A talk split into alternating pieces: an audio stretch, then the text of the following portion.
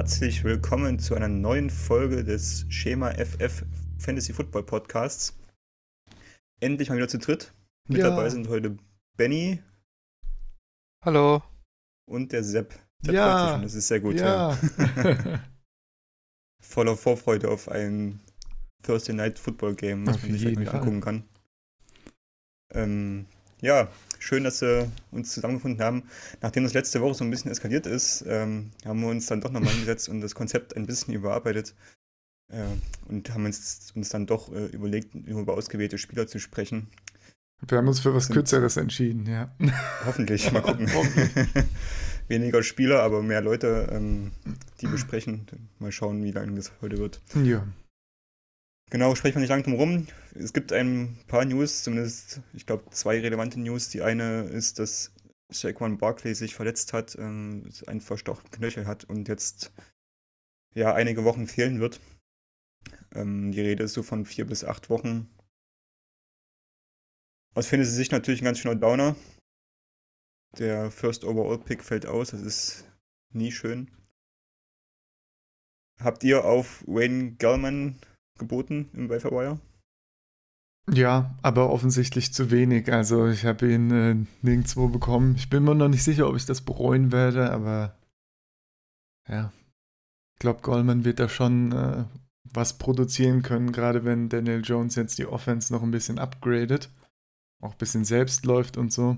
Dann kann auch, äh, wenn Goldman jetzt kein außergewöhnliches Talent oder irgendwas Besonderes ist, ja, wird er seine Carries bekommen und kann da ein paar Pünktchen rausholen. Wenn die Giants nicht noch einen Free Agent Move machen.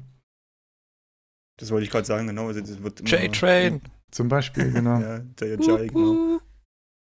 Äh, heiß gehandelt, dass die Giants nochmal irgendwie aktiv werden und sich Verstärkung holen. Ja, Im Fantasy Ja, League, ich habe, wir haben, ja. Jai war ja, äh, glaube ich, seit gestern oder sogar seit heute ist er ja ready to play, hat er gemeint. Also von Ab daher. nächste Woche soll er game ready sein, haben sie gesagt. Ja, Rap Sheet. gut möglich. Wäre spannend, ja. Haben heute mitbekommen, dass in einer Liga bei uns äh, Barclay direkt gedroppt wurde. Das ist natürlich dann äh, bitter. Ja. Beziehungsweise der neue Owner wird sich freuen, der dann so sein ganzes Budget da investiert hat, aber das könnte durchaus dann den Ligasieg bedeuten, wenn dann Ja. pünktlich in den Playoffs Barclay wieder zurück ist. Ja, Ist gut, wenn du in die Playoffs kommst. Doof, auf wenn jeden nicht. Fall. Gut, Buckley hat ja jetzt keine Operation, ne? Das heißt, wenn er jetzt, sagen wir, in fünf Wochen wiederkommt, ist schon nicht schlecht. Wird da ordentlich einen Boost Ja. geben. Wenn du deswegen bis dann fünf Spiele verlierst, Ja, gut. hilft dir das auch nicht mehr. Aber das, ja. Also Teams, die Möglich, 3-0 aber- stehen oder so, jetzt ist das natürlich ein guter Move. Aber wenn du schon 1-2 oder so stehst, würde ich da nicht mein ganzes Geld für ausgeben. ja, das stimmt. Ja. Das ist eine perfekte Vorlage. Das ganze Geld ausgeben wollten auch die Chargers nicht für Melvin Gordon. Deswegen hat er sich in den Holdout begeben und ist jetzt zurück zum, äh, beim Team. Dann doch äh, etwas kürzer als gedacht, zumindest als ich gedacht hätte. Ja. Äh, jetzt zu Woche 4. Ich habe gerade nochmal einen Text aus der Pressekonferenz gelesen. Sie haben jetzt wohl nicht ausgeschlossen, dass er auch schon diese Woche spielt gegen Miami, aber es ist sehr unwahrscheinlich. Er soll aber dann der Starter sein, wenn er dann game ready ist. Puh, da geht der Austin Eckler Hype Train. Ja, für mich war Eckler echt einer der Draft-Targets, weil ich dann doch gedacht habe, dass Gordon ein bisschen länger wegbleibt. Es hieß ja acht Wochen äh, ursprünglich, oder? Also schon ja, ich glaube, mal. ich glaub, Ja, das Maximum, das möglich war, 10. ne? Ja, genau. Oder war es Woche 8, ja, irgendwie so, genau, ja. Also Ja. auf jeden Fall noch ein bisschen länger. Ich habe nochmal ein paar Stats rausgesucht aus dem letzten Jahr. Ähm, da hat Melvin Gordon ja in den Wochen 1 bis 11 äh, so die Workload bekommen von einem Workhorse, also so 75% der Snaps und im Schnitt 75, äh, 25 Fantasy-Punkte gemacht. Dann hat er sich verletzt in Woche 11 und ab dann hat er nur noch 55% der Snaps gehabt und 11,2 Fantasy-Punkte pro Spiel gemacht. Also da ist Eckler auf jeden Fall, hat er sich ein bisschen was abgeknapst. Denkt ihr, das liegt im Bereich des Möglichen, dass trotzdem es da irgendwie so auf ein Komitee hinausläuft? Also ist vielleicht sogar äh, ein Austin Eckler jetzt ein Buy-Low-Kandidat? Ja, ich meine, das Komitee gab es ja schon immer, seit die zusammenspielen, ne? weil Eckler ja eher ein Third Downback war. Aber ich glaube schon, dass Eckler jetzt auch ein paar mehr Rushing Attempts bekommen wird als ja. vorher. Das denke ich auch. Also vielleicht nicht komplett in Panik verfallen jetzt und ist die Frage, wie low man ihn ist die Frage, wie low man ihn kaufen kann, ne? Aber wirklich dann äh, bei Low ist noch für das, was er dann liefert, selbst wenn sie 50-50 splitten. Nach der Leistung, die er jetzt gezeigt hat. Da muss man schon jemanden davon überzeugen, dass Gordon jetzt wirklich äh, die, äh, ja, das meiste an Carries bekommen würde. Naja.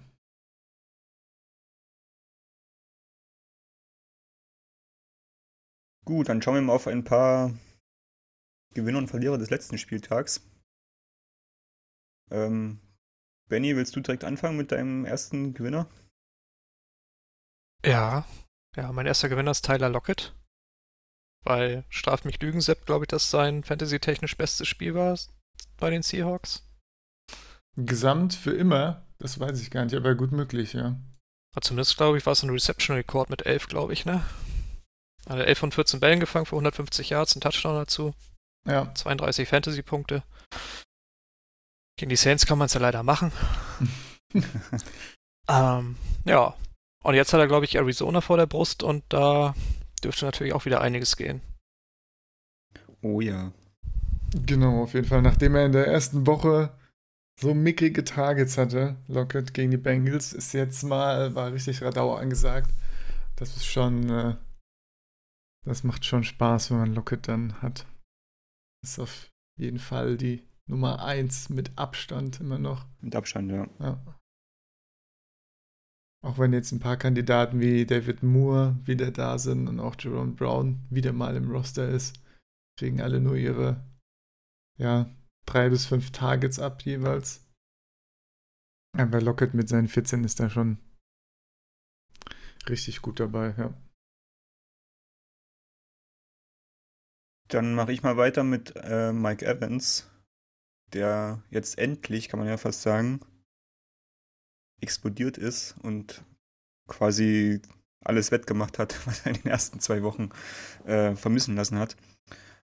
Hat auf einmal 15 Targets bekommen, 8 Bälle davon gefangen, 190 Yards, 3 Touchdowns sind alle in der ersten Hälfte. Ähm, ja, also die Bruce Arians Offense scheint äh, jetzt vielleicht dann doch mal so ein bisschen Klick gemacht zu haben. Evans hat jetzt in den letzten beiden Spielen über 30% der Targets gesehen. Das macht Mut für die nächsten Wochen. Auch wenn es jetzt gegen die Rams geht, da muss man natürlich ein bisschen äh, wieder ein bisschen ja, die Erwartung runterschrauben, da das bestimmt dann nicht wieder ganz so doll wird. Ja. Aber man merkt auf jeden Fall, dass, äh, dass das System von Arians jetzt immer mehr, mehr fruchtet, sage ich mal. Also Winston dürfte jetzt immer weiter, hat äh, in Woche 3 die meisten Completed Air Yards und die meisten Intended Air Yards geworfen von den Quarterbacks.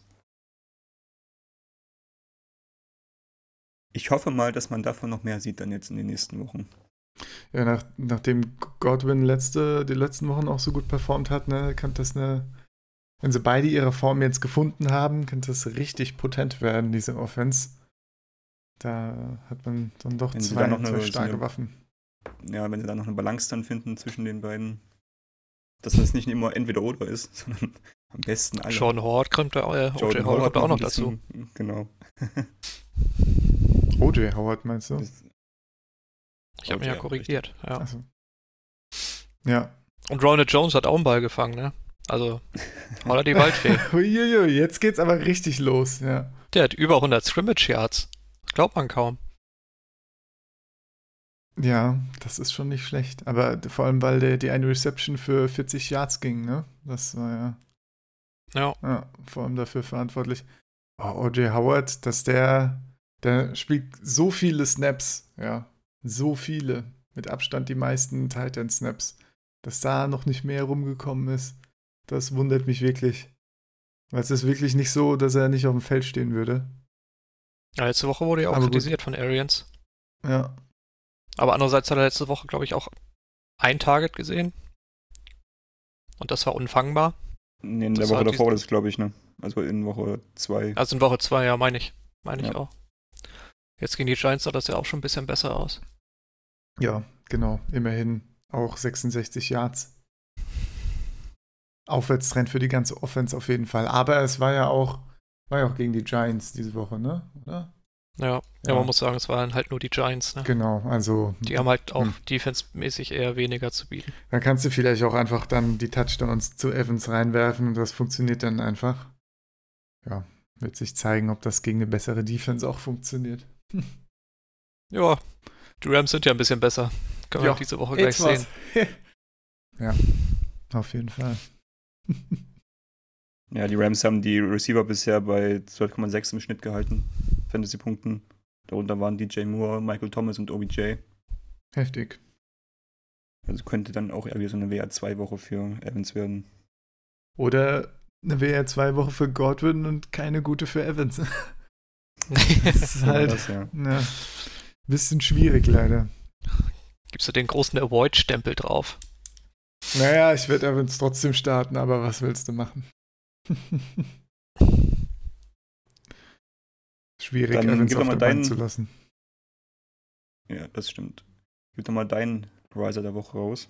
Genau, mein Riser der Woche ist Mark Ingram, der ja ähm, in der ersten Woche, wenn man sich mal die Targets und Carries anschaut, war das Ganze ein bisschen äh, zwischen Justice Hill, Gus Edwards und Mark Ingram aufgeteilt. Also bei Edwards und Ingram so mit das meiste äh, gelaufen sind. Und da in der zweiten Woche hat Ingram schon mit Abstand die meisten, äh, ja, die meisten Carries bekommen. Und diese Woche kam dann auch die enorm gute Effizienz dazu, die er gegen die Chiefs gezeigt hat und hat da mit 35,5 Fantasy-Punkten und PPR zumindest richtig reingehauen, drei Touchdowns und wird damit, glaube ich, als äh, klarer Leadback so lange nicht verdrängbar sein in, äh, bei den Ravens. Also da war ich auch am Anfang der Season skeptisch und dachte mir auch, das wird wohl öfter so wie in Woche 1 aussehen, dass die Carries ein bisschen ja, gleichmäßig, äh, gleicher verteilt sind zwischen den Running Backs, aber ja, das äh, sieht wirklich so aus, als hätte, würde Mike Ingram hier seine Rolle so zementieren und weiter diese Season produzieren. Da war Miami vielleicht dann der falsche Indikator dafür, ne? Wenn man dann in diesem Blowout, dann kann man auch mal die anderen Spieler spielen lassen. Ja, ja. Vielleicht. Aber ja, so viel geiler als die anderen sah Mark Ingram da auch nicht mal aus, auch gegen die Dolphins oder auch in Woche 2. Aber, ja, also gegen die Chiefs fand ich sah richtig gut aus. Richtig, also, gegen die Chiefs waren wieder richtig schöne Dinge dabei. Das äh, hat auf jeden Fall Spaß gemacht. Ja. Also Ingram auf jeden Fall Daumen hoch aktuell. Und dann schließen wir gleich deinen Faller an. Genau, mein Faller ist Justice Hill. Der hat zwar diese Season noch nichts geleistet, aber jetzt hat er inzwischen so wenig geleistet, dass ich das doch erstaunlich finde. Also ich habe ihn in vielen Listen als äh, guten, auch im Redraft, als guten äh, mit zu bis late, eher Late Round, aber ja, auch nicht ganz späten Pick gesehen, der viel Upside hat, viel Möglichkeiten, da äh, bisschen explosiver als Ingram zu sein, bisschen, bisschen athletischer und äh, als Back, der da relativ flott auch äh, ja, Targets klauen kann, zumindest. Aber ja, nach äh, sieben Targets und Carries zusammen in Woche 1 ist er in Woche 2 und 3 jetzt auf drei, jeweils 3 gedroppt und hat auch in der Woche, in der letzten Woche gegen die Giants, äh, gegen die Chiefs wirklich gar nichts hinbekommen. Also hat er einen Carry für ein Yard und er hatte, wo, wo haben wir denn? Ich glaube, drei Targets hatte er und hat davon ja, kein einziges gefangen, soweit ich weiß, da zwei Targets. Jedenfalls ist, äh, er hat nicht nur wenig äh, ja, wenig Snaps bekommen. Er sah auch noch schlecht aus währenddessen. Und damit ist, glaube ich, jede so, zumindest für die nächsten Spiele, die ganze Upside erstmal dahin. Also ich glaube nicht, dass äh, Justice Hill da noch groß was wird diese Season. Äh, ohne eine Injury von Ingram zum Beispiel jedenfalls. Also ich sehe da aktuell keinen Weg für ihn, mehr Snaps zu kriegen, wenn er die wenigen, die er hat, nicht mal nutzen kann und da irgendwas draus macht. Von daher kann man ihn dann auch langsam cutten. Ähm, er wurde ja bei uns in der Dynasty League auch äh, Runde 2 gepickt, glaube ich, sogar relativ früh. Und äh, da wäre jetzt vielleicht auch meine Frage an euch: Ist er denn jetzt, äh, ist das jetzt schon eine krasse Enttäuschung für euch? Geht das schon in Richtung Bust für euch oder ist das zu früh oder ist das sogar eine gute Gelegenheit, um ihn jetzt vielleicht billig zu kaufen bei der Leistung gerade? Oh, Bast finde ich zu früh. Ich meine, ja. Running Backs ist immer schön, wenn sie am Anfang schon viel machen dürfen. Aber ich meine, die haben extra Ingram geholt vor der Saison, um halt das äh, Backfield anzuführen. Andererseits ist Ingram, wird glaube ich dieses Jahr 30. Ja. Wird auch nicht mehr so lange dann auf hohem Niveau laufen. Muss man abwarten. Also ich bin auch kein großer Justice Hill-Fan gewesen. Ich hätte ihn zumindest nicht in Runde 2 gepickt. Mhm. Mhm. Also soll ich in eine Dynasty ein paar Trade-Anfragen mal rumschicken oder wie ist das?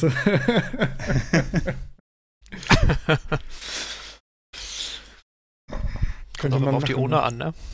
Ja, ja. Gut, aber wenn du sowieso kein, kein uh, Justice Hill. Uh, also wegen dem Nachnamen, ne? Vorher warst. ah, okay. ja, okay. Na gut, na gut, dann bist du vielleicht auch der Falsche, um ihn zu fragen. Ja. Aber wenn ich die Owner so sehe, die ihn haben bei uns, dann wird es schwer, da ranzukommen. Okay. Günstig. Ah, schade. Na gut.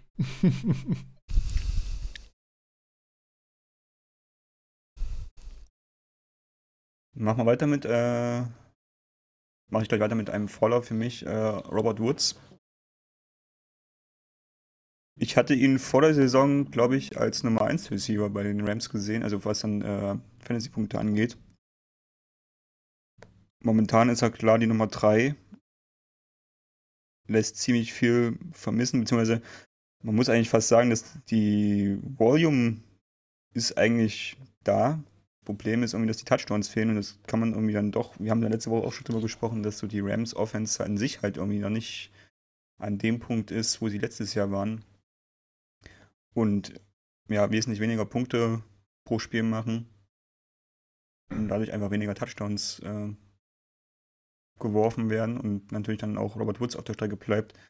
Bisher ist äh, Cooper Cup klar die Nummer 1 und alles andere geht dann eher so zu Brandon Cooks.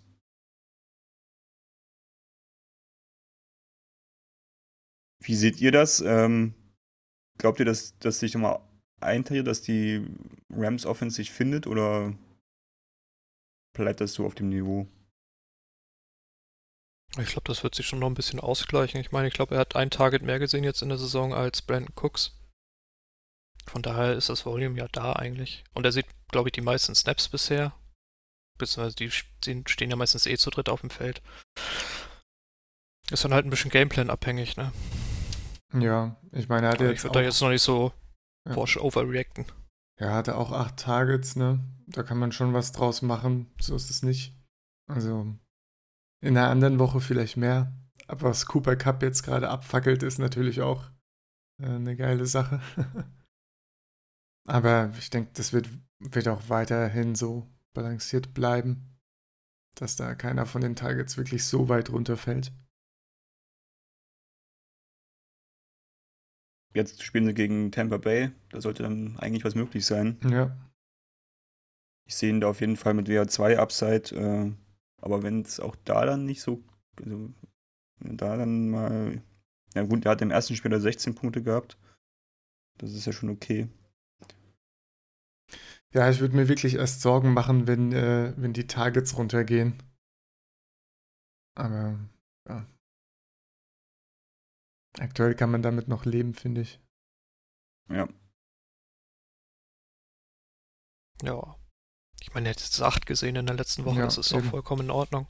Und die zwei davor gegen die Saints, das war halt, das Spiel war eh schon gewonnen, nachdem Breeze ausgefallen ist.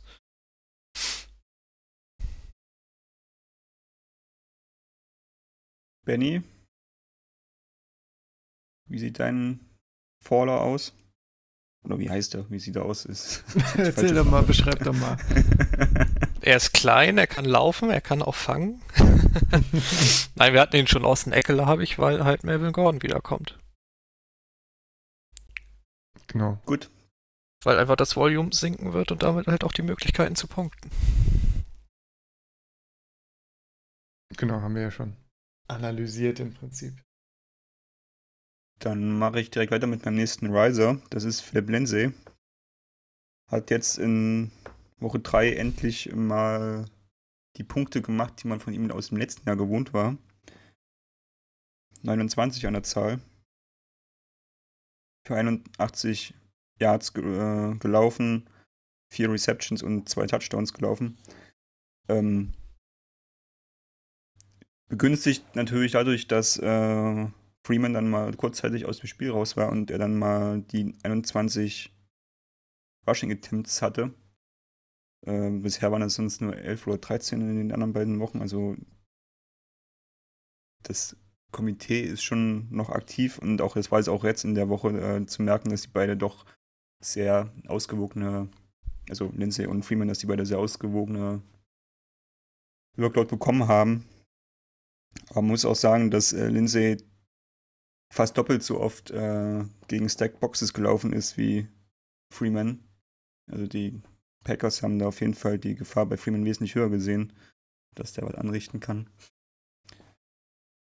Ist ein bisschen schade. Ich glaube nicht, dass sich das Komitee ändern wird jetzt über die Saison. Das wird so bleiben und damit sind auch beide Running Backs dann eher so immer Touchdown abhängig und das ist natürlich dann schwer vorherzusagen. Gerade wenn beide dann auch Red Zone Carries bekommen.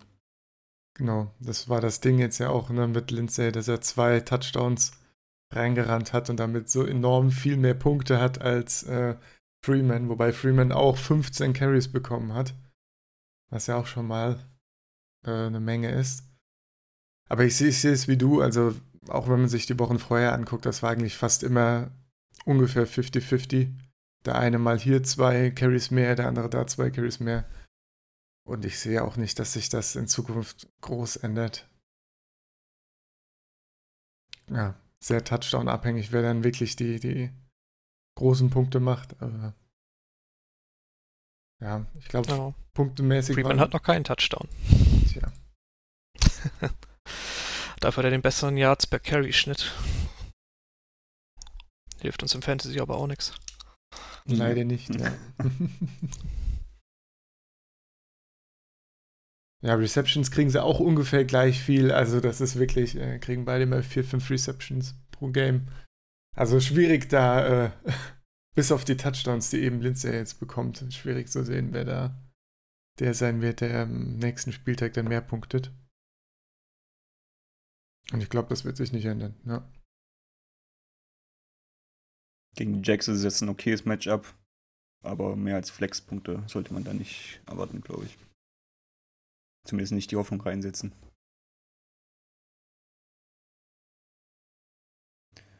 Sepp, steigst du deine Hoffnung in Sterling Shepard? Ja, ich hatte ja schon äh, total. Ich hatte ja schon äh, in der Einleitung bei äh, Barclay erwähnt ja, und beziehungsweise bei Goldman erwähnt, jetzt wo Daniel Jones am Start ist und gut aussieht. Ja, 100% äh, Siege bis jetzt. Das ist, ähm, ja, fördert auf jeden Fall die Offense enorm und eben auch die ganzen äh, Receiver, denke ich. Das hat man jetzt ja bei Sterling Shepard auch gesehen in dem Spiel.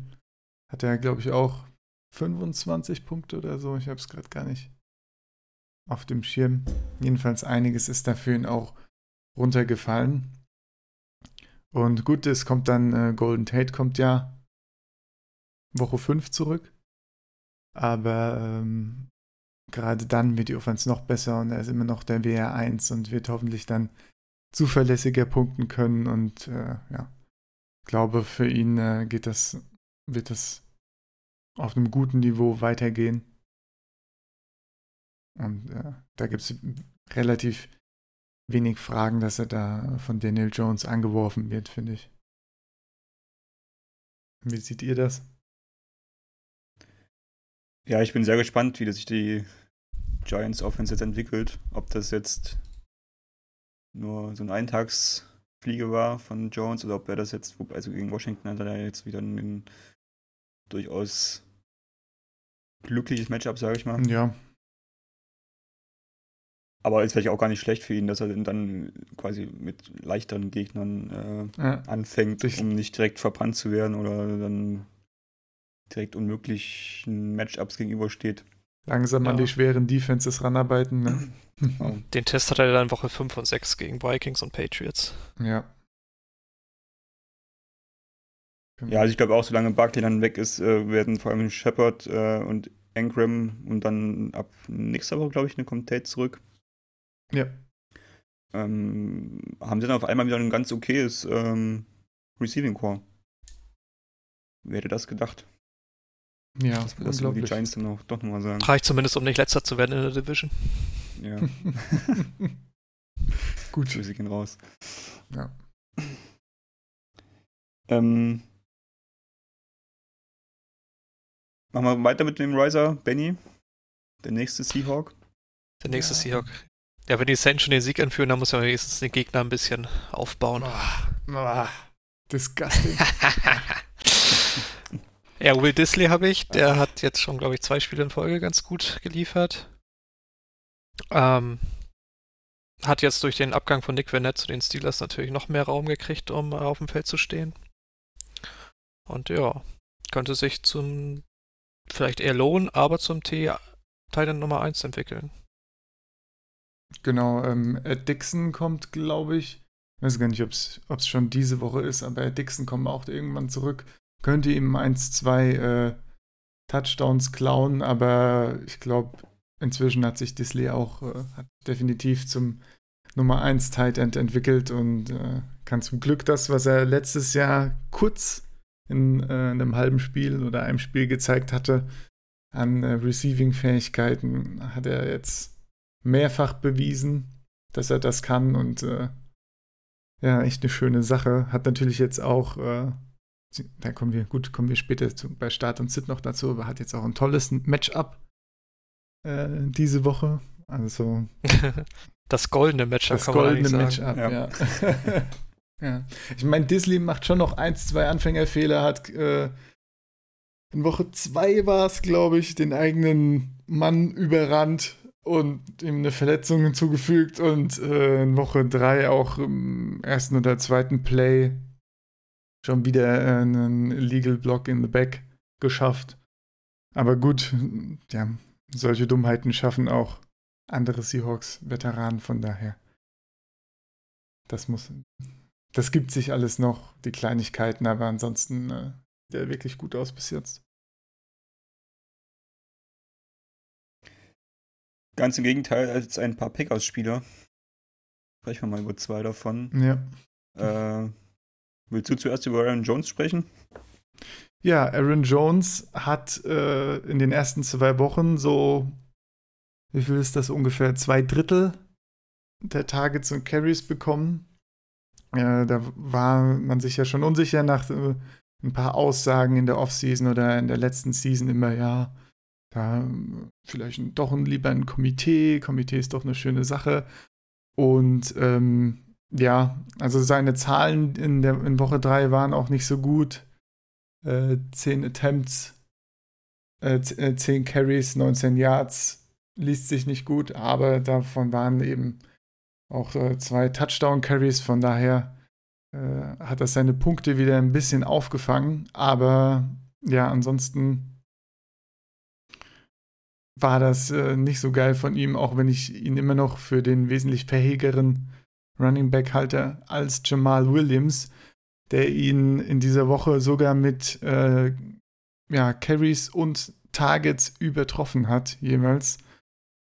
Und damit ja die Befürchtung, dass es wahrscheinlich auf äh, ein Komitee mit einem 50-50-Split oder vielleicht sogar wie diese Woche noch ein bisschen mehr Jamal Williams äh, hinauslaufen wird. Die Befürchtung war wahrscheinlich gerechtfertigt. Und das ja, finde ich wieder extrem schade, dass sich die Packers da nicht mal für Aaron Jones ein bisschen einschießen können und einen äh, zuverlässigen Fantasy-Spieler hinstellen können. Ich meine, allein diese Woche, wenn man die zwei Touchdowns von Jones wegnimmt, ne, dann hat er drei Punkte.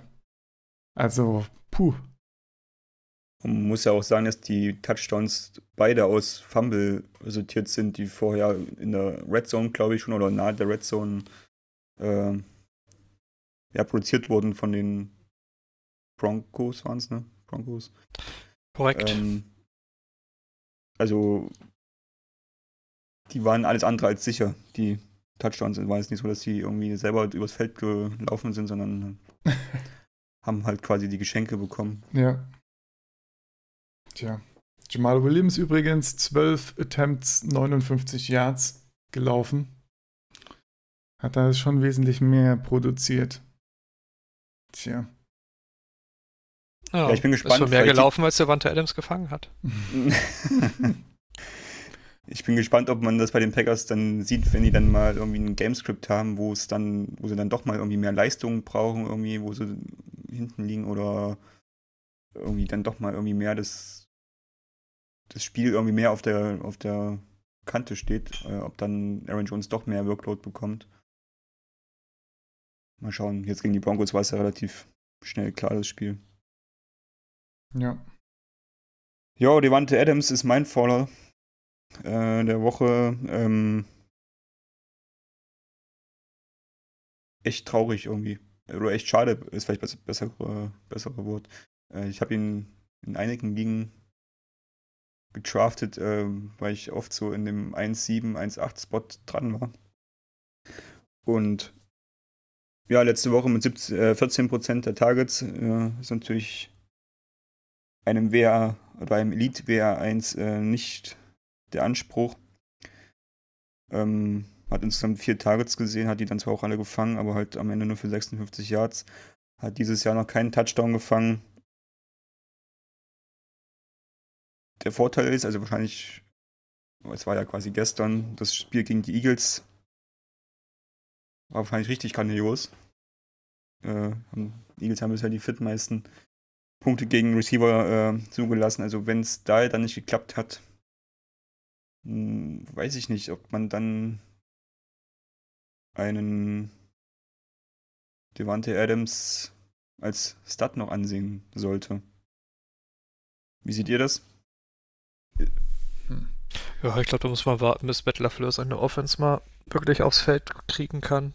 Ich habe das ja in meinem Artikel jetzt auch für, für Donnerstag geschrieben, dass er äh, am Anfang des Spiels sieht das immer ordentlich aus, was sie machen. Ja. Weil das ja alles geskriptet ist. Und sobald sie dann irgendwie im späteren Verlauf des Spiels umstellen müssen, funktionieren diese Adjust Adjustments halt irgendwie gar nicht. So, dann sieht das alles sehr ideenlos aus. Und wenn sie das irgendwann aufs Feld kriegen, dann ist, glaube ich, Devante Adams auch wieder da die Nummer 1. Aber man weiß halt nicht, wann das kommen wird, ne? Ja, letzte Woche hatten wir ja schon gesagt, ja, der fängt sich wieder, der kommt wieder, ja. Und ja, dabei würde ich auch noch diese Woche bleiben. Also bei mir keimt die Hoffnung noch. Ja. Gegen die Eagles sollte es ja auch ein bisschen spannender werden als, also ich meine, die Packers hatten ja auch drei relativ einfache Spiele, muss man dazu sagen. Die, wo, wo die Defense einfach das Spiel entscheiden konnte. Wo sie auch früh vorne waren immer. Genau. Ja. Und gegen die Eagles könnte das schon ein bisschen anders aussehen, weil die haben natürlich auch ein bisschen offensive Feuerkraft und könnten dagegenhalten. Tja, wenn Rogers vielleicht auch nicht so oft wegwerfen würde, sondern einfach mal Ründchen zu Adams werfen würde, dann könnte das. Also ein bisschen Vintage-Modus anmachen, ne? Ja, dann könnte das schon ganz anders aussehen. Und wenn sie vielleicht mal nicht direkt äh, zwei Touchdowns vorne sind, dann bitte äh, macht er das vielleicht auch mal. Von daher, ja weiterhin die Hoffnung, äh, hoffnungsvoll bleiben oder ihn vielleicht äh, kaufen. Ich habe ihn auch an einigen bei Low-Listen gesehen. Äh, auf einigen bei Low-Listen, von daher. Warum nicht? Vielleicht noch eine Stat, die Hoffnung macht, äh, die ich sehr beeindruckend fand. Ähm, er wurde jetzt äh, gegen die Broncos von Chris Harris gecovert. Ähm, und der hat in 132 Spielen insgesamt 644 Mal den Ball zugeworfen bekommen, also ein Receiver, der gegen ihn gespielt hat. Und hat gerade mal 10 Wide Receivern überhaupt einen Touchdown-Pass erlaubt und nur 8 Mal einem Receiver mehr als 50 Yards gegen ihn erlaubt. Das finde ich mega beeindruckend. Ja, also, ja. Da Deswegen möchte Chris Harris ja auch bezahlt werden. Ja. Anscheinend auch zu Recht. Ja. No. Genau.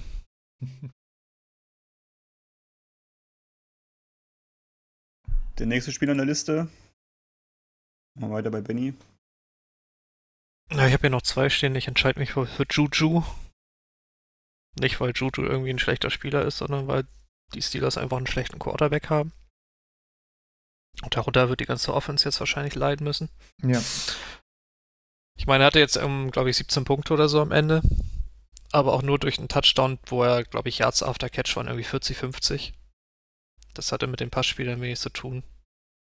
Gut, old Juju, ja. Ja, ich so. Hab, Und ich das hab... wird halt nicht jede Woche passieren, dass er so einen Lauf macht und dann noch in die Endzone kommt. Von genau. daher wird ja, das ganz schön düster. Ich habe eine Stat gelesen, ähm, ich hoffe, ich kriege das noch richtig zusammen. Er hat im ganzen Spiel nur zweimal über fünf Yards hinaus einen Receiver angeworfen. Oder zumindest nur, oder nur zwei, zwei Pässe completed über fünf Yards. Eins von beiden. Jedenfalls ist es wirklich huh, sehr, sehr dürftig. Also gerade dieses äh, Yards after Catch aus dem Backfield, was Benny gerade auch angesprochen hat, äh, treibt da ein bisschen seine Completion und äh, ja, seine Punkte nach oben. Denn ansonsten kommt da bis jetzt von ihm wirklich nicht viel. Und ich fürchte, da kann man auch nicht viel mehr erwarten in den nächsten Wochen. Also, ja. Gute Wahl, Juju. War ja, so, war ja so ein bisschen die Befürchtung, ne, dass äh, dem Weggang von Brown Juju es auf jeden Fall schwerer haben wird. Will gerade mal gucken. Äh, Ja, Juju hatte jetzt in der letzten Woche wieder einen höheren Slot-Anteil als die Woche davor. Vielleicht, sie haben ja Deontay Johnson zum Starter gemacht, vielleicht rutscht da Juju jetzt wieder mehr in den Slot, was ja dann auch sein Big Play-Potenzial nochmal ein bisschen erhöht. Und dann halt gerade diese Run-After-Catch-Geschichten, vielleicht äh, da mehr Fokus drauf gesetzt wird. Ja, jetzt wo Vance McDonald auch raus ist, ne, der, der gegen die Seahawks äh, ja zum Beispiel noch ordentlich gepunktet hatte, als äh, Rudolph da zum ersten Mal ins Spiel gekommen ist. Da, ja, wird es immer ja, dünner. Da ja jetzt ne? Nick Vanette. Also, hui. Gu, ja, hm, okay. Tight End 3 der Seahawks. Zumindest wenn Ed Dixon wieder da ist, ja. Also, ja. das ist. Ich meine, für Juju spricht zumindest, dass sie nächste, dass sie, glaube ich, Montag gegen die Bengals spielen. Also. Da, da trifft ja Not auf Elend. Da könnte vielleicht noch was gehen. Ja, gerade gegen die Bengals könnte aber auch einiges im Run-Game gehen, ne? Das heißt, da wird ja. vielleicht. Ich meine, danach hast du die Ravens und die Chargers. So. Das ist dann schon wieder noch ein bisschen fieser. Ja. Eieiei. Tja. Dann haben sie Byrick und dann kommen die Dolphins. Hui! yeah! Immerhin, ja. Kleiner Hoffnungsschimmer. Die Dolphins. Also Woche 8 stelle ich ihn auf. die Dolphins eine Freude für jeden Gegner. Ja. Das. Ja. Ich habe heute stolles Concussion-Protokoll gesehen und da haben sie, habe ich einen, einen Stat gehört. Die Dolphins haben im Moment die schlechteste Offense, also was Punkte pro Spiel angeht, und die schlechteste Defense, was Punkte pro Spiel angeht. In NFL History. Eieiei, ja. Also wenn sie den Schnitt halten, könnte das wirklich historisch werden. Echt übel. Ja, ich, ich habe gelesen, die Seahawks haben schon äh, quasi zwei Spiele mehr an Plays in der Offense äh, gespielt als die Dolphins. Also die Season von den anderen Teams ist dazu noch äh, wesentlich länger quasi als die von den Dolphins.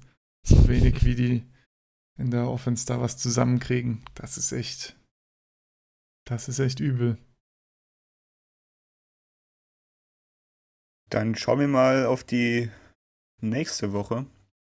haben uns da auch eine Liste an Start- und Sit-Empfehlungen erstellt. Äh, gehen wir einfach auch drei nach durch.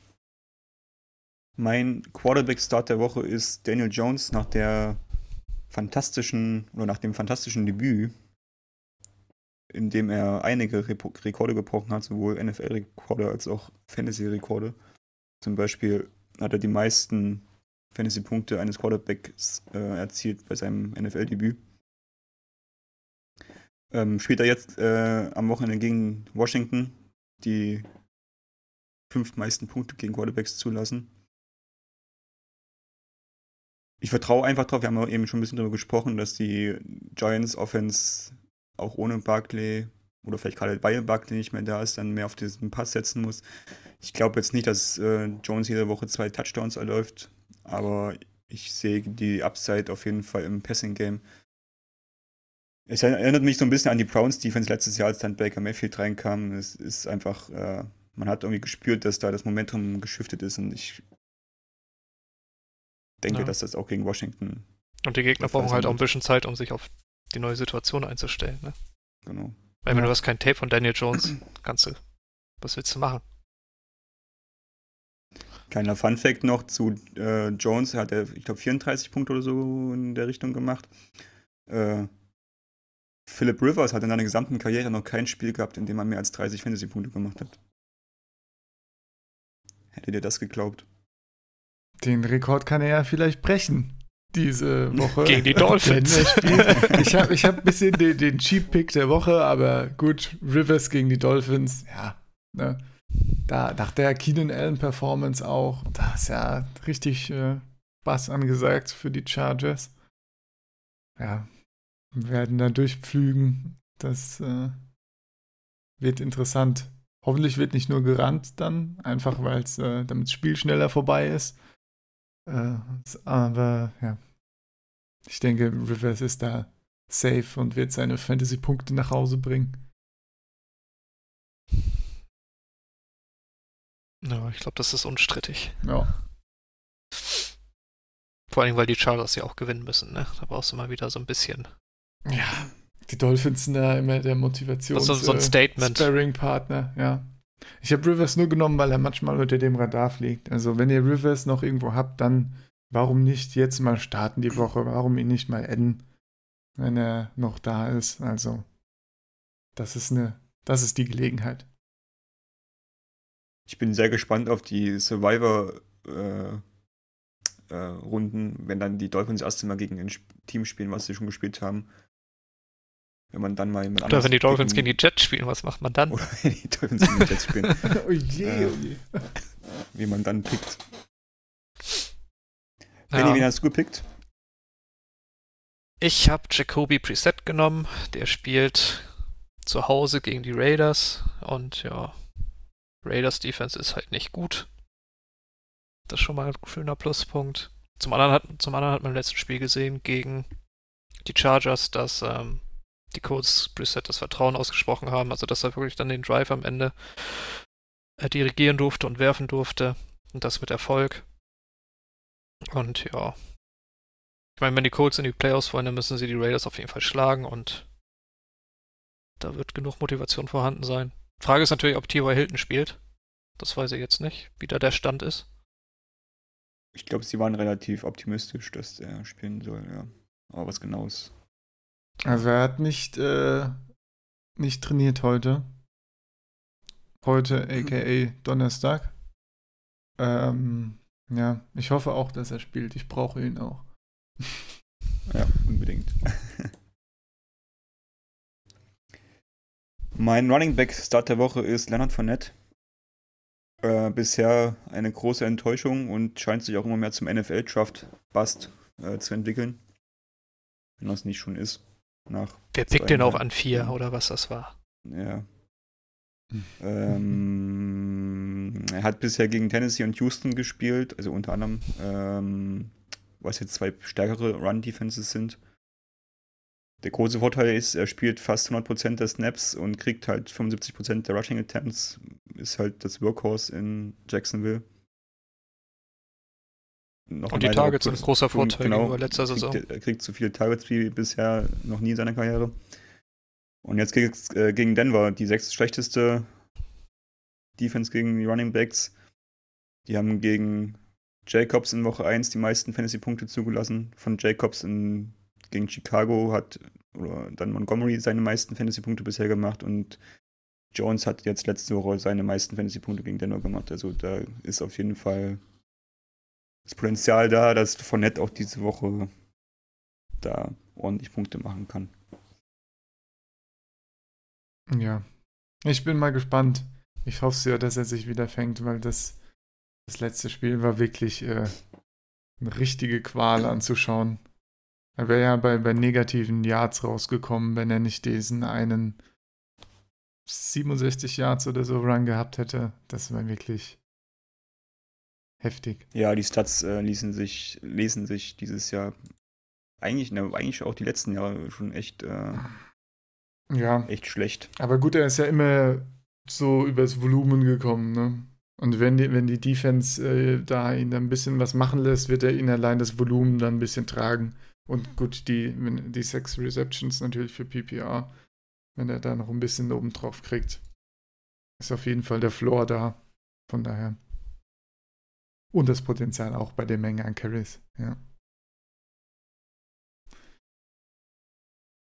Genau, ich habe Connor genommen.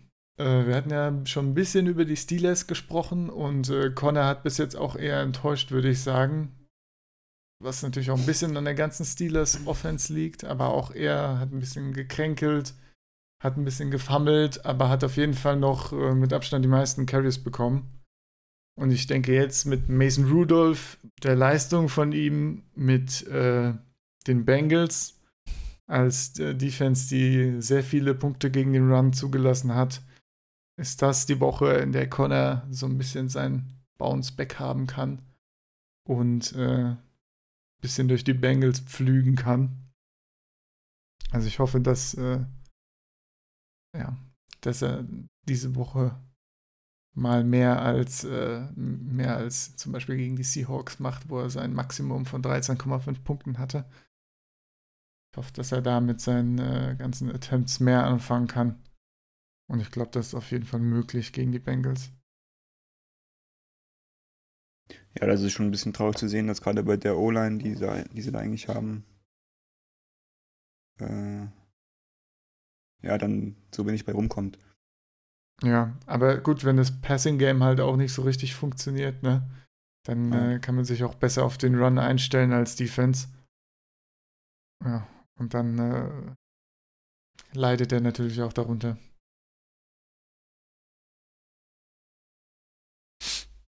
Wie steht es um die Leidensfähigkeit von Josh Jacobs?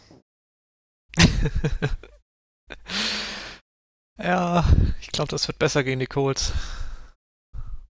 Also, Josh Jacobs hat ja natürlich eine wunderbare Woche 1 gehabt. Zum Start. Danach ist er auch nicht schlecht gelaufen. Weit über 5 Yards im Schnitt hat er jetzt gesammelt, meine ich. Und ja, Colts Defense ist, glaube ich, ein dankbares Matchup. Ja. Weil sie auch über 5 Yards gegen Running Backs zulassen pro Carry. Deswegen ist das mein Start. Ja, selbst gegen Vor allem, weil Derek ne? Carr auch nicht weit werfen will, kann, mhm. darf, wie auch immer.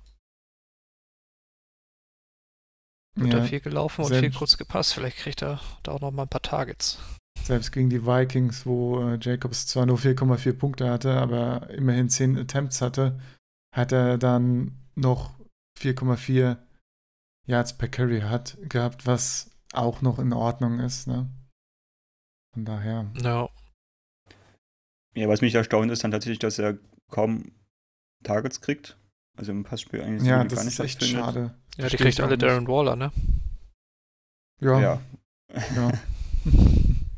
Und auch die Attempts, also er hat am, in der ersten Woche noch 23 und das ist dann auf 10 jetzt in der letzten Woche runtergegangen. Das ist schon wahrscheinlich halt immer dann Game, dem, dem Gameverlauf geschuldet. Ne? Wenn man halt hinten liegt, dann wird da nicht mehr viel gelaufen. Und das wird den Raiders halt auch öfter passieren. Aber vielleicht nicht gegen die Colts sehen. Ich meine, selbst äh, Jalen Richard hat äh, zwei Receptions gehabt gegen die Vikings. Oder, oder drei sogar und konnte sich da noch ein paar Punkte mitnehmen und hat allein dadurch mehr Punkte gehabt als Josh Jacobs. Also ich hoffe echt, fang langsam mal an, eins, zweimal zu Jacobs zu werfen. Das wird schon, wäre schon wesentlich angenehmer, dann ihn aufzustellen. Angenehm aufzustellen, hoffe ich auch, dass Larry Fitzgerald dies, diese Woche ist. Ähm, mein Receiver-Start der Woche. Erstaunlich gut drauf, der alte Mann. Ähm, ich glaube, momentan wäre er 15 Spielt jetzt gegen die Seahawks. Ähm, hat laut Pro Football Focus das drittbeste Receiver zu Cornerback Matchup. Spielt in einer High-Tempo-Offense, wo er der klare Nummer 1 Receiver ist äh, und vor allem auch das Red Zone Target Nummer 1 ist. Und somit auf jeden Fall die Volume da ist und ja, ich denke auch gegen die äh, Seahawks ein Wert 2 Finish auf jeden Fall möglich ist. Ich fürchte auch, ja. ich bin sehr gespannt auf das Spiel. Ja, Larry kann ja, kann ja da gut durchpflügen, ne? Unter Umständen durch die Defense. Das äh, ist schon ein bisschen, ein bisschen scary, wenn die da in Fahrt kommen. Das, könnte ein sehr lustiges Spiel werden, auf jeden Fall. Besonders für uns neutrale Beobachter. Ja, ja. ja, ja. Immer dieser Stress an Sonntagen. Ja, ja. Wer Sepp. wahrscheinlich auch Stress von der Bills Defense kriegen wird, ist äh, Philipp Dorset. Der jetzt, äh, äh, es schmerzt mich sehr, Philipp Dorset zu empfehlen, nachdem er jahrelang einfach nur eine Enttäuschung war. Äh, ich hatte ihn sogar mal in der Dynasty und habe ihn dann irgendwann gedroppt. Unglaublich, der Typ. Naja, jedenfalls äh, bekommt er konstant äh, ganz gut Targets. Hat er jetzt wieder gegen die Jets sieben Targets gekriegt, immer hinter Edelman und Gordon. Aber immer noch seine sieben Targets hat auch schon ein paar Touchdowns gefangen und hat jetzt zwar nicht die beste, äh, das beste Matchup gegen die Bills auf jeden Fall, aber je nachdem, in welcher Verfassung sowohl Gordon als auch ähm, Edelman sind, hat er da die Möglichkeit, viele Targets von den beiden zu übernehmen. Und äh, ja, seine guten Wochen, die er jetzt hatte, fortzusetzen. Beziehungsweise genau, gegen die Dolphins hatte er erstaunlich weniger, aber gut, das war ja, das sind die äh, die Patriots ja so drüber gefahren. Da hatte ja Michel seine 1000 Carries in dem Game. Kein Wunder, dass da nicht mehr so viel für ihn übrig geblieben ist. Aber sowohl gegen die Steelers als auch gegen die Jets hatte er zwei gute Spiele und ich glaube, das kann er auch gegen eine bessere Defense wie die Bills schaffen, wenn jetzt eben äh, ja, Edelman und Gordon äh, weiter, der beiden weiterhin äh, ein bisschen das Fragezeichen ist inwiefern sie denn spielen können und wie viele Snaps sie da bekommen. Von daher, schaut euch an, wie der Zustand der Patriots Offense ist und äh, ja, startet dann das Set. Ja, ich habe ihn auch in ein paar Ligen mir jetzt übers Waiver Wire geholt und ich glaube, ich werde ihn auch ein, zweimal starten müssen, leider. äh, ja. Beste ich, Werbung. Ich bin, ja, nein, ich bin nicht so ganz großer Fan von der Patriots Offense. Ich habe jetzt auch mit äh, Sonny Michel einen schönen ja, Bauchlandung hingelegt. Ja, die Patriots sind und waren schon immer fantasyfeindlich. Ja. Das ja. wird sich auch nicht ändern unter Belichick. In der Tat. Aber wenn Dorset gestartet werden sollte, dann, äh, wenn keine, kein anderer Receiver mehr da ist. Von daher, warum nicht? Ähm, Bennys Receivers hat der Woche haben wir schon ein bisschen gehört heute. Ja, Sterling Shepard ist auch so mehr oder weniger der einzige Receiver, der am Wochenende für die Giants auflaufen wird. Ähm, ja, so ein bisschen getragen durch die Euphorie von Daniel Jones und seinem ähm, ersten Start für die Giants. Und natürlich das wunderbare Matchup gegen die Redskins, die glaube ich, gegen Slot Receiver schon vier Touchdowns zugelassen haben. Und Sterling Shepard irgendwie 75% seines Snaps aus dem Slot ausspielt. Äh, ja. Trifft so ein bisschen Arsch auf Eimer, finde ich. mein Tight End Start der Woche ist Will Disley von den Seahawks gegen die Arizona Cardinals. Ich habe auch nur ein Argument dafür. Die Cardinals haben bisher im Schnitt neun Fantasy-Punkte mehr pro Spiel zugelassen gegen Tight Ends als die zweitschlechteste Defense. Ja. Das, ist, das hat mich auch überrascht. Das habe ich natürlich auch gesehen, als ich nach meinen, äh, meinen Starts und Sits gesehen habe. Und äh, da, da ist mir auch ein bisschen äh, die Kinnlade runtergefallen, einfach. wie groß diese Differenz einfach ist. Das ist wirklich äh, heftig, ja. Findet er hoffentlich wieder seine Targets.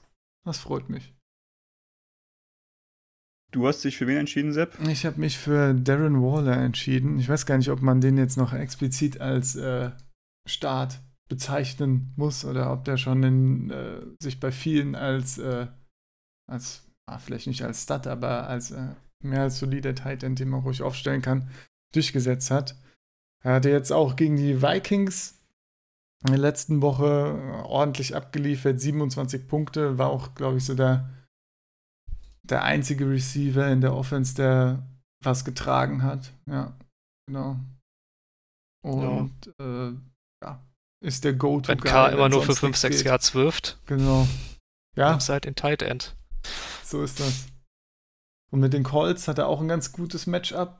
Die haben äh, eigentlich gegen, sind von der Defense her, ja, gegen, gegen Receiver glaube ich. Wo war es denn genau? Gegen Receiver relativ gut, aber Running Backs und Tight Ends, da haben sie ihre Punkte bis jetzt gelassen und äh, können da ihre Punkte wieder bei Darren Waller lassen, wenn die Defense äh, Tyrell Williams wieder einschränkt und da nicht so viel zulässt, dann ist bestimmt wieder der 5-Yard-Pass zu Waller das Go-To-Mittel. Von daher, Darren Waller mal wieder. Benny hat sich einen Spieler ausgesucht, ähm, wo ich dann auch selber überlegen bin, ihn dann doch wieder zu starten. ja, mein, mein Lieblingstitan aus dem letzten Draft, TJ Hawkinson. Hatte ja ein fulminantes erstes Spiel gegen unsere lieben Cardinals. Ist dann ein bisschen abgetaucht. und hat jetzt wieder ein ganz gutes Matchup gegen die Chiefs, die zum einen echt nicht gut gegen Titans verteidigen können. Und ja, der wahrscheinliche Spielverlauf ist ja, ja, dass die Lions da ordentlich mithalten müssen, um ähm, den Punkten hinterher zu jagen, die die Chiefs da aufs Board packen werden. Und ja, sehe ich einige Targets fliegen. Also du hoffst, du hoffst auf mehr als 1,1 Punkte, von wie er letzte Woche hatte. Ich gehe fest davon aus. Exzellent, exzellent. Na dann kann man ihn wohl starten.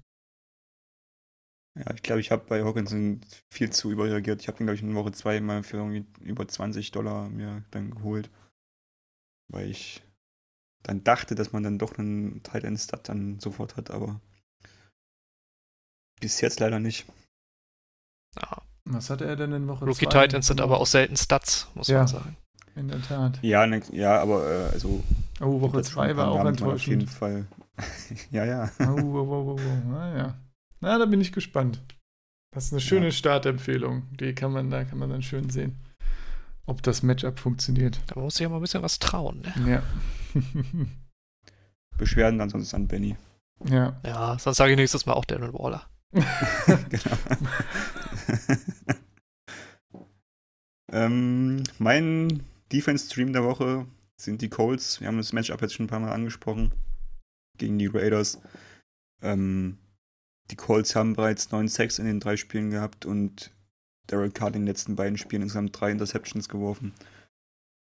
Wenn er dann mal weiter als 5 Yards wirft, ist da auf jeden Fall die Möglichkeit da, einen Ball abzufangen. Also für mich auf jeden Fall ein Start. Sehr Sepp, gut. du hast dir ausgesucht.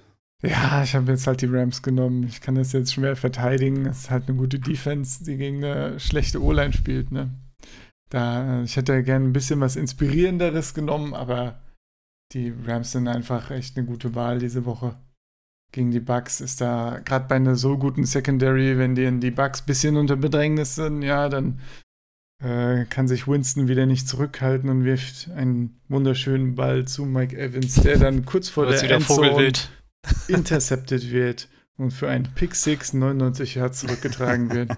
und deshalb äh, startet die Rams und werdet glücklich mit der Defense. Ja. Mit welcher Defense soll man dann immer noch glücklich werden, Benny? Ja, ich habe jetzt nochmal eine Defense genommen, die wahrscheinlich keiner hat und die noch verfügbar ist, und das sind die Pittsburgh Steelers, die mit Finker, mit äh, Minka Fitzpatrick eine ganz gute Verstärkung gekriegt haben. Hat der gleich mal. Fumble geforst, eine Interception gefangen. War ganz ordentlich. Also auf einmal haben die Steelers plötzlich eine Secondary, die irgendwie was macht. Das ist schon mal ganz gut. Pass war schon so, ist ja eh schon ganz okay eigentlich upfront. Und die spielen halt gegen die Bengals, was, ähm, ja. Ist auch eine gute Sache immer, ne? Das ist alles eine schöne Sache, ja. Schlechte O-Line. Ja. Running Game lässt dir auch irgendwie zu wünschen übrig. Und ja. Gut, dann sprechen wir noch über ein paar Sit-Empfehlungen. Fangen wir auch da mit den Quarterbacks an. Äh, mein Sit der Woche ist Josh Allen. Hat sich ja in den letzten Wochen durchaus ähm, hervorgetan als Streaming-Option. Aber jetzt geht es gegen die Patriots, die bisher noch überhaupt keinen Touchdown zugelassen haben an der Offense. Ähm, auch das schlechteste Matchup gegen Quarterbacks sind und generell die Bills jetzt auch nicht zu unter nee, zu überschätzen, zu, zu überschätzen sind, da sie dann bisher doch einen relativ leichten Schedule hatten und Josh Allen dann immer noch Josh Allen ist. Ja, ich habe äh, Kirk Cousins genommen, vor allem aus dem Grund, dass man jetzt langsam mal anfangen sollte, Kirk Cousins zu begraben als äh, Quarterback, der Punkte macht in Fantasy. Also er spielt jetzt auch noch gegen die Bears. Das heißt, das wird, das wird auf keinen Fall besser. Und selbst gegen die Raiders in der letzten Woche hat er es nicht geschafft, über 13 Punkte zu kommen. Und ja, das ist einfach zu wenig, um ihn irgendwie äh, startbar zu halten. Also gegen, gegen die Pass-Defense der Raiders, da muss man einfach mehr Punkte machen. Aber gut, wenn man da so in Führung ist und noch äh, und sowieso jetzt run-orientiert ist, naja. Ich glaube, gegen die, gegen die Bears wird es da nicht besser werden. Naja. Das wird ein schönes, schönes Rumgegrinde, das Spiel. Dann kriegt Thielen vielleicht wieder den einen Touchdown und dann hat Cousins vielleicht knapp 10 Punkte oder so, aber ich glaube, äh, da gibt es inzwischen bessere Alternativen als Kirk Cousins. Also wer ihn immer noch hält, kann sich gut, wenn er, wer ihn auch noch diese Woche hält, der kann ihn dann noch für die Giants mal ausprobieren. Ne?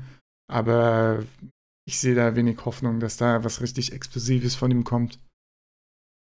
Von daher, äh, es wird Zeit, ihn langsam zu begraben. Bin sehr gespannt, was die Bears gegen die äh, gegen Dalvin Cook machen, ob sie da das Run Game ob sie ihm Einhalt können. gebieten können. Ja. Ein bisschen die Box stacken. Ja. Möglich ist es. Ja. Aber Cousins hat einen guten Vertrag unterschrieben, ne? Ja. Das ist ja die Hauptsache. Ja, der sieht das nicht so tragisch wahrscheinlich mit seinen Millionen. Ja, ja. ja ich habe Baker Mayfield genommen, schweren Herzens. Großer Baker-Fan, schlechte Leistung bisher. Spielt jetzt gegen eine Ravens Defense, die zwar immer noch ein bisschen Probleme hat in der Coverage hinten, ähm, aber trotzdem immer noch eine grundsolide, starke Unit eigentlich hat. Und ja, ich sehe es nicht kommen, dass, dass die Browns so schnell den Turnaround schaffen und auf einmal ein solides Passing-Game aufs Feld schicken können. Und ja. Empfehle daher eher die Finger von dem zu lassen. Ja, sehr traurig anzusehen, wie ich finde. Ja, Browns Offense. Echt, Ähm, bei den Running Backs haben Sepp und ich die, den gleichen Spieler. Willst du anfangen oder? Ähm, Devontae Freeman, ja. Spielt gegen die Titans. Hat damit äh, ein schlechtes Matchup. Und ich denke, der, der, der sehr, sehr langsame Aufwärtstrend bei ihm von 3 zu 5 zu 9 Punkten könnte jetzt genauso langsam wieder abwärts gehen in dem Spiel. Ähm, ja, ich habe da wenig Hoffnung, dass er endlich zu seiner, zu seiner alten Form wieder zurückfindet, in dem Spiel zumindest. Ich glaube schon, dass da im Laufe der Season äh, noch mehr möglich ist, aber das ist nicht das Spiel, in dem er das äh, zeigen wird. Also echt schade, aber ja, gegen die Titans Run Defense wird es dann doch schwierig. Das ist echt auch interessant anzusehen. Die Falcons passen zu 73 Prozent ihrer Spielzüge. Mhm. Und, und ähm, Freeman hat jetzt aufgrund der Concussion von Ito Smith im letzten Spiel 80% der Attempts bekommen. Es waren ganze 16 Stück. 80% sind 16 Laufversuche. Das ist, äh, das sind Zahlen, das ist unfassbar. Bitte. Ja. Ja, ich stimme dir zu. Also, das könnte ein sehr zähes Spiel werden gegen die Titans, wenn man die, so, die das Spiel anguckt. Und da sehe ich auch nicht, dass das Laufspiel da ein großer Faktor sein wird bei den Falcons. Ja. Ist Ito Smith eigentlich wieder. Ich glaube nicht, dass der spielt. Okay. Äh, aber der wird dann, dann wahrscheinlich Brian Hill nachrücken. Also ich glaube nicht, dass sich Freemans Rolle dann so krass ändert. Ja. Wenn Smith raus ist, denke ich auch, dass er noch mit damit Abstand das meiste bekommen wird. Ja. Benny ist einen anderen Weg gegangen. ja, ich wollte nicht nochmal Freeman hinschreiben. ähm, ich habe David Montgomery, der spielt gegen die Vikings. Ist auch nicht das schönste Matchup, das man haben kann. Ähm, Top 10 Defense gegen den Lauf. Ähm, ja. Und halt eine Bears Gegen Trubisky musst du jetzt nicht unbedingt so viele Leute in Coverage schicken, glaube ich. Da hast du dann vielleicht ab und zu mal einen Mann mehr in der Box, der das Laufspiel äh, einzäunt eindämmt. Ja. Ist, das klingt für mich nicht verheißungsvoll, Montgomery gegen die Vikings zu starten. Ja. Das gilt auch für das Wide Receiver Matchup. Auch da haben selber nicht den gleichen Spieler, Tyrell Williams von den Raiders gegen die Colts. Hat letzte Woche nur drei Targets gesehen. Das war in, einem Blau, einer Blowout-Niederlage. Da konnte Derek Carr gut unter Druck gesetzt, äh, gesetzt werden, was halt auch diese Woche passieren könnte bei einer relativ guten Defensive Line mhm. der Colts. Genau, also ja. ich denke auch, das könnte einfach genauso ablaufen wie letzte Woche. Das äh, hat, hatten wir schon angeschnitten, dass dann Waller eben den, den äh, Löwenanteil bekommt der Targets und ja, Williams da vielleicht wieder auf eins, zwei längere Dinge angewiesen ist, die dann eventuell nicht kommen. Von daher ist ein sehr schwieriger Start auf jeden Fall. Benny hat sich für eine der, auch der, eine der großen Enttäuschungen der Saison aus, äh, ausgesucht. ja. Leider, leider ja. Stefan Dix gegen die Bears. Bears taffe Defense eh schon nicht so geil, dann hast du der äh, Kirk Cousins. Ja.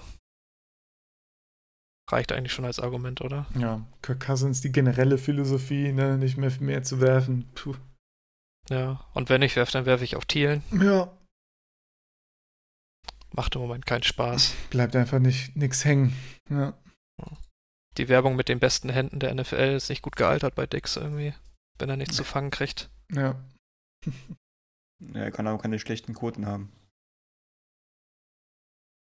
Wenn dann am Ende 1 von 1 oder so steht, ist es immer noch 100%. In der Woche 2 gegen die Packers ist er, glaube ich, hat er einen von 7 gefangen. Ja. Oh, okay.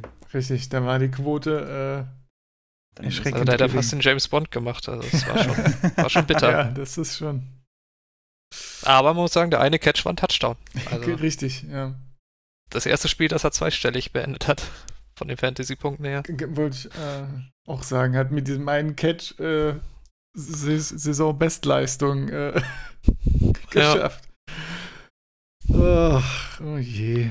Na je. Kann man sich schon auf seinen Bruder freuen, der nächstes Jahr in die NFL kommt. Aber der spielt Cornerback. Ach, das wäre doch Wenn mal. Wenn er so viele Bälle fängt, ist das auch okay. Ja, ja das ja. stimmt. ähm, ja, apropos Bälle fangen. Ich habe O.J. Howard als mein Sit der Woche. Auch wenn es letzte Woche schon so das erste Lebenszeichen gab, äh, er ist halt nach wie vor sehr viel mit Pass- und Run-Blocking beschäftigt. Äh, und jetzt gegen die Rams hat er auch ein schlechtes Matchup ich vertraue der Offense noch nicht so weit, dass ich sage, dass Howard jetzt dann wieder ein Plug-and-Play-Spieler ist. Ich schaue mir jetzt lieber nochmal eine Woche an, ob das, ob da erkennbare Fortschritte oder Tendenzen zu sehen sind. Und das nicht nur ein Ausrutscher war, die eine Woche. Ja, da muss ein bisschen, noch ein bisschen was kommen bei ihm. Ja. Wo man da Vertrauen Wird aufbauen seinem Draftkapital auf jeden Fall nicht gerecht bisher. Ja. Wer, nee, keine Ahnung, was Jason wird nicht gerecht wird, aber der guten Offense wird er nicht gerecht, in der er spielt. Denn äh, er hat äh, ja zum Beispiel in der letzten Woche gegen die Dolphins nicht so viele Punkte gemacht. 8,3, drei Targets bekommen und äh, ja, um ihn rum werden die Bälle einfach gut verteilt an so ziemlich jeden und die, die Offense läuft und funktioniert. Und ähm, ja, diese Woche Witten gegen die Saints. Die Saints sind, glaube ich, ganz gut gegen Tight Ends soweit, außer vielleicht Disley, was sie da erlaubt haben. Aber. Ja, Garbage Time, ne? Eben, ich sehe da jetzt äh, keine große Tight End-Schwäche bei den Saints. Von daher, ja, gut, denke ich, dass äh, da auch andere Targets bedient werden, die da wieder ihre Punkte reinfahren können. Wird er wieder seine paar Gammelpunkte machen, denke ich, aber viel mehr würde ich von Witten da nicht erwarten. Einmal in der Endzone stehen. ja. Ja. paar Gammelpunkte ja. gibt es auch bei Bennys Sit der Woche. Ja, ich, ich habe genau. die andere Seite genommen. Richtig, ja. Da, da sieht es da sieht's ganz düster aus. Also Jared Cook habe ich relativ oft so als, als dann siebten Titan oder so, der vom Board ging, gedraftet. Weil ich dachte, ja, mit Drew Brees wird das schon. Drew Brees gibt's nicht mehr. Erstmal. Und dann deswegen nützt das gute, eigentlich gute Matchup gegen die Cowboys auch nichts. Und ich glaube, die Cowboys lassen irgendwie so 15 Punkte im Schnitt zu. Aber da wird Cook nicht annähernd rankommen. Weil im ersten Spiel, wo Bridgewater jetzt gestartet ist, hat er ganze zwei Targets gesehen. Und ich glaube, da wird sich auch nicht viel ändern, vor allem, weil wenn, wenn die Würfe kommen, dann ja eher auf Michael Thomas. Ja. Oder auf Camara. Ja, selbst ja. mit Breeze hat er ja, äh, gut, er hatte gegen die Rams ein paar mehr Targets bekommen, aber selbst mit Breeze hat er ja nicht viele geleistet. Ne? Hat auch ein paar Drops gehabt die nicht schön aussahen. Und hat ja. immer seine zwei Receptions mit ein paar Gammelpunkten gemacht. Also ist äh, mit die größte Titan-Enttäuschung. Ja, reizt sich so hinter O.J. Howard ein. Ja. Könnte man sagen. Und ein Joku, wobei der jetzt auch erstmal verletzt ist, aber. Ja, gibt auch ein paar der nimmt eine Verletzung dann als Ausrede. Ja, also, ja, so ungefähr, ne? Also, ja. Hm. Äh, Ach ja. Kittel wäre dann vielleicht noch zu nennen, weil halt eine Enttäuschung bisher. Für das Draftkapital. Stimmt, für das Kapital, ja. Aber der kann ja, ja noch, auch noch kommen. ja, auf jeden Fall. Ähm, fehlen noch die Defenses. Ich habe mich für die Titans entschieden als Sit der Woche. Waren bisher immer ganz gut, die Titans, aber Matt Ryan hat in dem Spiel bisher mindestens 100 Yards geworfen und zwei Touchdowns erzielt. Ähm, von daher haben wir schon darüber gesprochen, dass der Run wahrscheinlich nicht so die Rolle spielen wird und der wirft halt extrem viel. Also ich glaube, da wird es einige Yards und auch Touchdowns geben in dem Spiel. Ja, die Eagles. Die Kommt das natürlich ein bisschen später Tipp, ne? Müssen wir nochmal eine Twitter-Eilmeldung raushauen. ja. Das stimmt. Jetzt, wo du es sagst, da kommt wirklich ein bisschen später Tipp. Ja, äh, startet die Eagles nicht gestern oder vorgestern. ja, äh, die, die, Packers haben einfach wenige Punkte zugelassen gegen äh, Defenses und das ist natürlich auch äh, Aaron Rodgers geschuldet. Wir haben, vorhin hatte ich es auch schon mal erwähnt, dass er eben auch viel wegschmeißt und da niemand ist, der Risiko eingeht und äh, ja, ich bin gespannt, ob er diese Risikovermeidung auch natürlich komplett halten kann gegen die Eagles, aber äh, ich denke schon, dass das, dass er da äh, wenig äh, Turnovers oder ähnliches zulassen wird. Von daher sehe ich da nicht so viel Potenzial für die Eagles diese Woche. Ja, ich habe die Buffalo Bills genommen, die gegen die Patriots spielen. Ich glaube, die Bills sind bisher, ja, also je nach Scoring-Format, so eine Top 5 Defense im Fantasy mindestens Top 10 auf jeden Fall. Ja. Aber gegen die Patriots, ähm, ja, glaube ich nicht dran. Ich glaube nicht, dass die Patriots viel zulassen werden. Ähm, ja. War ja letztes Jahr schon so, dass man gegen die Patriots eigentlich keine Defense aufstellen sollte und daran halte ich mich auch dieses Jahr. Genau. Guter Ratschlag. Was denkt ihr, bis jetzt sind die Bills nur mit sieben Punkten Underdog? Geht der Tribal oder da? Ich glaube, es wird ein enges Spiel. Ja? Ich glaube irgendwie schon. Die Bills hatten jetzt dann relativ leichten Schedule, aber haben natürlich auch ordentlich Selbstvertrauen getankt. Die... auch wenn die, wenn die Defense jetzt nicht viele Turnover irgendwie forcieren wird. Also ich glaube da nicht dran, aber ich glaube schon, dass sie ähm, ein paar Stops schaffen werden. Patriots hatten auch einen relativ leichten Schedule. Und äh, jetzt eventuelle äh, Verletzungsprobleme. Sony Michel sah nicht so gut aus, fand ich. Also, ja. Das äh, Potenzial für ein enges Spiel sehe ich auf jeden Fall. Aber am Ende glaube ich nicht dran, dass die Bills da am Ende siegreich rausgehen werden.